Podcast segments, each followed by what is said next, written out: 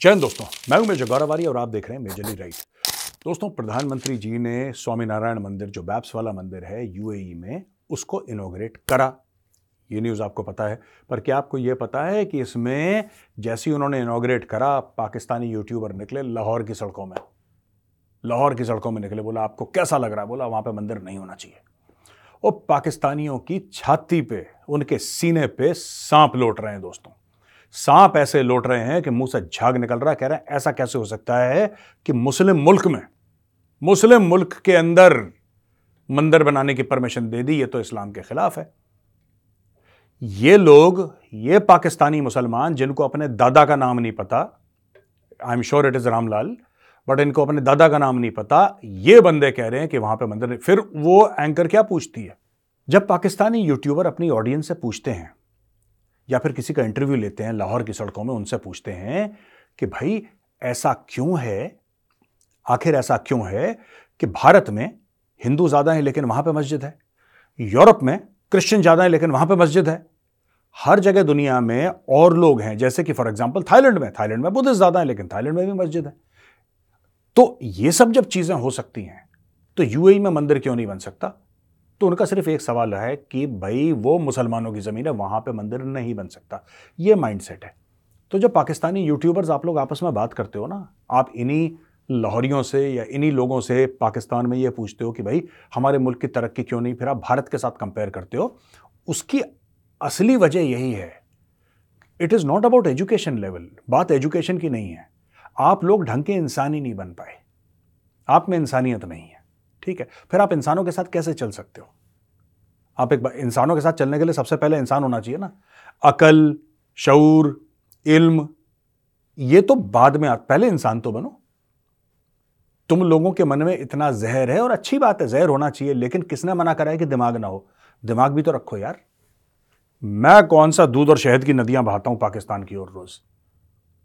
मैं भी तो क्रिटिसाइज करता हूँ। मैं दबा के क्रिटिसाइज करता हूँ।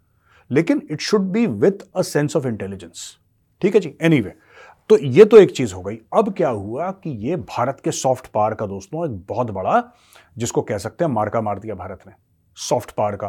अब लोग वो जो है ना उसमें मुसलमान भी आ रहे हैं।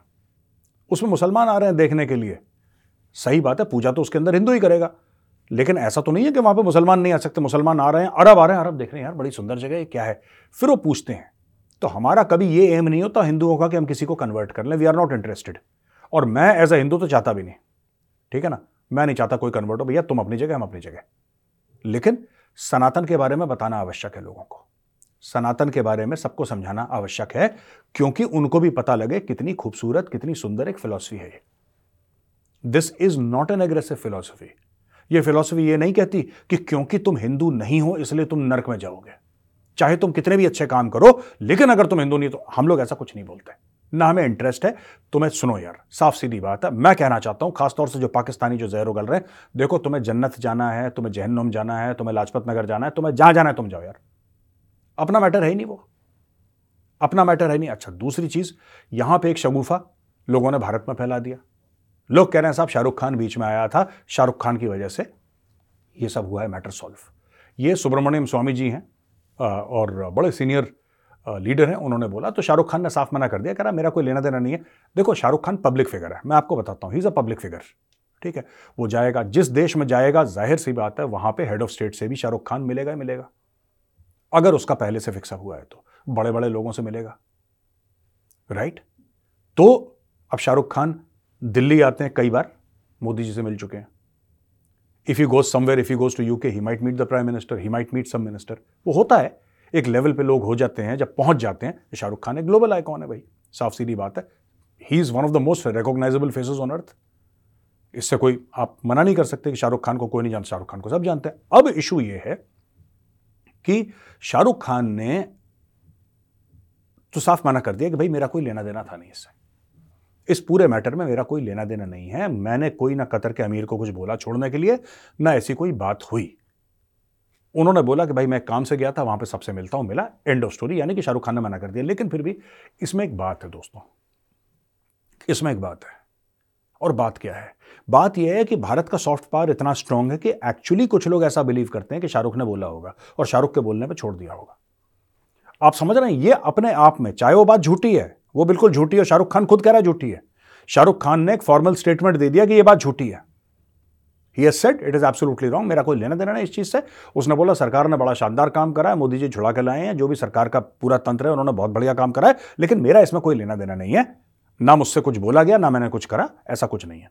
उन्होंने अपना स्टैंड क्लियर कर दिया। लेकिन लोगों का सिर्फ़ यह मानना कि भारत का एक सितारा ऐसा कर सकता है, सिर्फ़ यह मानना, सिर्फ़ यह सोचना ठीक है, जिसने सोचा, उसने यह सोचा कि ठीक है, मैं कहीं ना कहीं अड़ंगी मार दूँ। मैं कहीं ना कहीं अड़ंगी मार दूँ। सोचा गलत माइंडसेट से, जिसने भी सोचा, मैं किसी का व्यक्ति विशेष का नाम नहीं ले रहा, क्योंकि कई लोग बोल रहे हैं, सिर्फ़ डॉक्टर स्वामी नहीं बोल रहे, कई लोग ऐसा इंटरनेट पे धीरे धीरे कह रहे हैं अच्छा ये हुआ ये हुआ। जैसे लोग अपनी राय देते हैं तो मैं उन लोगों के लिए बोल रहा हूँ कि भैया, देखो साफ़ सीधी बात है। अगर आप ऐसा कह रहे हो और आप ऐसा विश्वास करते हो कि शाहरुख खान ने कुछ करा होगा तो इसका मतलब भारत में ऐसे कई स्टार हैं। जो अगर एक फ़ोन कर दें तो काम हो जाता है मिल लें तो काम हो जाता है, इतना बड़ा काम राइट चाहे वो बात गलत ही क्यों ना हो अच्छा। जब मोदी जी गए तो ये फोटोग्राफ देखिए, इस फोटोग्राफ में आपको क्या बढ़िया नज़र आ रहा है? देखिए, मोदी जी गए थैंक यू कहने के लिए। अब इस फ़ोटो में मोदी जी के बगल में दो लोग बैठे हैं, एक डॉक्टर जयशंकर राइट और एक अजीत डोवाल साहब। ये दोनों साथ ये दोनों बिल्कुल लेफ़्ट एंड राइट हैंड्स हैं मोदी जी के और इनके साथ रहते हैं।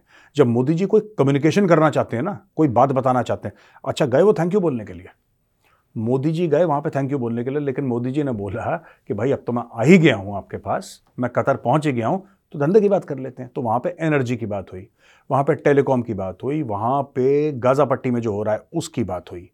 वहाँ पे दुनिया भर में जो चीज़ें चल रही हैं, यहाँ पे जो शिपिंग लाइंस जो हैं, वो अंडर थ्रेट हैं शिपिंग लेन्स अंडर थ्रेट हैं, ये पूरी की पूरी चीज़ उनके साथ वहाँ पे मोदी जी ने बैठ के डिस्कशन करा है दोस्तों। और साथ में ये लोग जो राइट और लेफ़्ट हैंड है प्राइम मिनिस्टर मोदी के एनएसए साहब और हमारे एक्सटर्नल अफेयर्स मिनिस्टर साहब, ये दोनों साथ में बैठे थे। तो ये मोदी जी दोनों को क्यों बैठाते हैं? इसलिए बैठाते हैं कि जिस वक्त जो कम्युनिकेट करना हो। दो चीज़ें हैं। एक फॉरेन अफेयर्स जिसमें इकोनॉमिक्स भी आ जाती है, और दूसरा सिक्योरिटी सिक्योरिटी के लिए डोवाल साहब बैठे हैं। उधर जयशंकर साहब बैठे हैं। मोदी जी जो बात करते हैं इमीडिएटली दोनों एक्सपर्ट से बात करी, वहीं पे थैंक यू बोला, वहीं पे साइन करा, वहीं पे आगे बढ़े। हाँ बीच में नेगोशिएशन होते हैं फॉरेन ऑफ़िस पढ़ता है ब्यूरोक्रेट्स पढ़ते हैं डिप्लोमेट्स पढ़ते हैं, लेकिन कभी कभी ऐसी बात होती है कि अगली पार्टी कुछ बोल देती है, और जैसी अगली पार्टी बोलती है, आपके मुँह में उस चीज़ का जवाब होना चाहिए। इसलिए ये अपने दो ट्रस्टेड साथियों को, मैं ये कहूँगा, ये तो मतलब साथी हैं उनके ट्रस्टेड साथियों को अपने बिल्कुल साथ रखते हैं मोदी जी। सिक्योरिटी का वेस्ट एशिया में, जिसको लोग मिडिल ईस्ट बोलते हैं, हम लोग वेस्ट एशिया बोलते हैं, उस पूरे एरिया में कुछ भी चल रहा है, भारत का क्या रहना चाहिए पॉइंट ऑफ़ व्यू भारत की पॉलिसी क्या रहनी चाहिए डोवाल साहब बैठे। अच्छा आपको एनर्जी के बारे में, आपको कोई कॉरिडोर निकालनी है, आपको इंपोर्ट एक्सपोर्ट करना है, आपको कोई बिज़नेस की बात करनी है, आपको कोई ऐसी बात करनी है जिसमें कि यू नो डिप्लोमेसी हो, जयशंकर साहब बगल में बैठे। तो he is carrying that expertise with him ये मैंने कभी पहले नहीं देखा इतने फ्रीक्वेंटली भारत के कितने प्रधानमंत्री हमने देखे, कभी ये नहीं देखा कि फॉरेन अफेयर्स का बंदा साथ चलता है फॉरेन मिनिस्टर साथ चलता है। मैंने कभी नहीं देखा कि एनएसए इतना ज़्यादा, ऐसी बात नहीं कि पहले एनएसए कभी नहीं गए, पहली हुकूमतों में ऐसा बिल्कुल नहीं है, गए हैं। लेकिन इतना फ्रीक्वेंटली इतना ओपनली मैंने नहीं देखा कि जहाँ पे एनएसए भी डिप्लोमेसी कर रहा और दोस्तों, यही चीज़ है जो भारत को इतना तगड़ा, इतना मज़बूत बनाती है।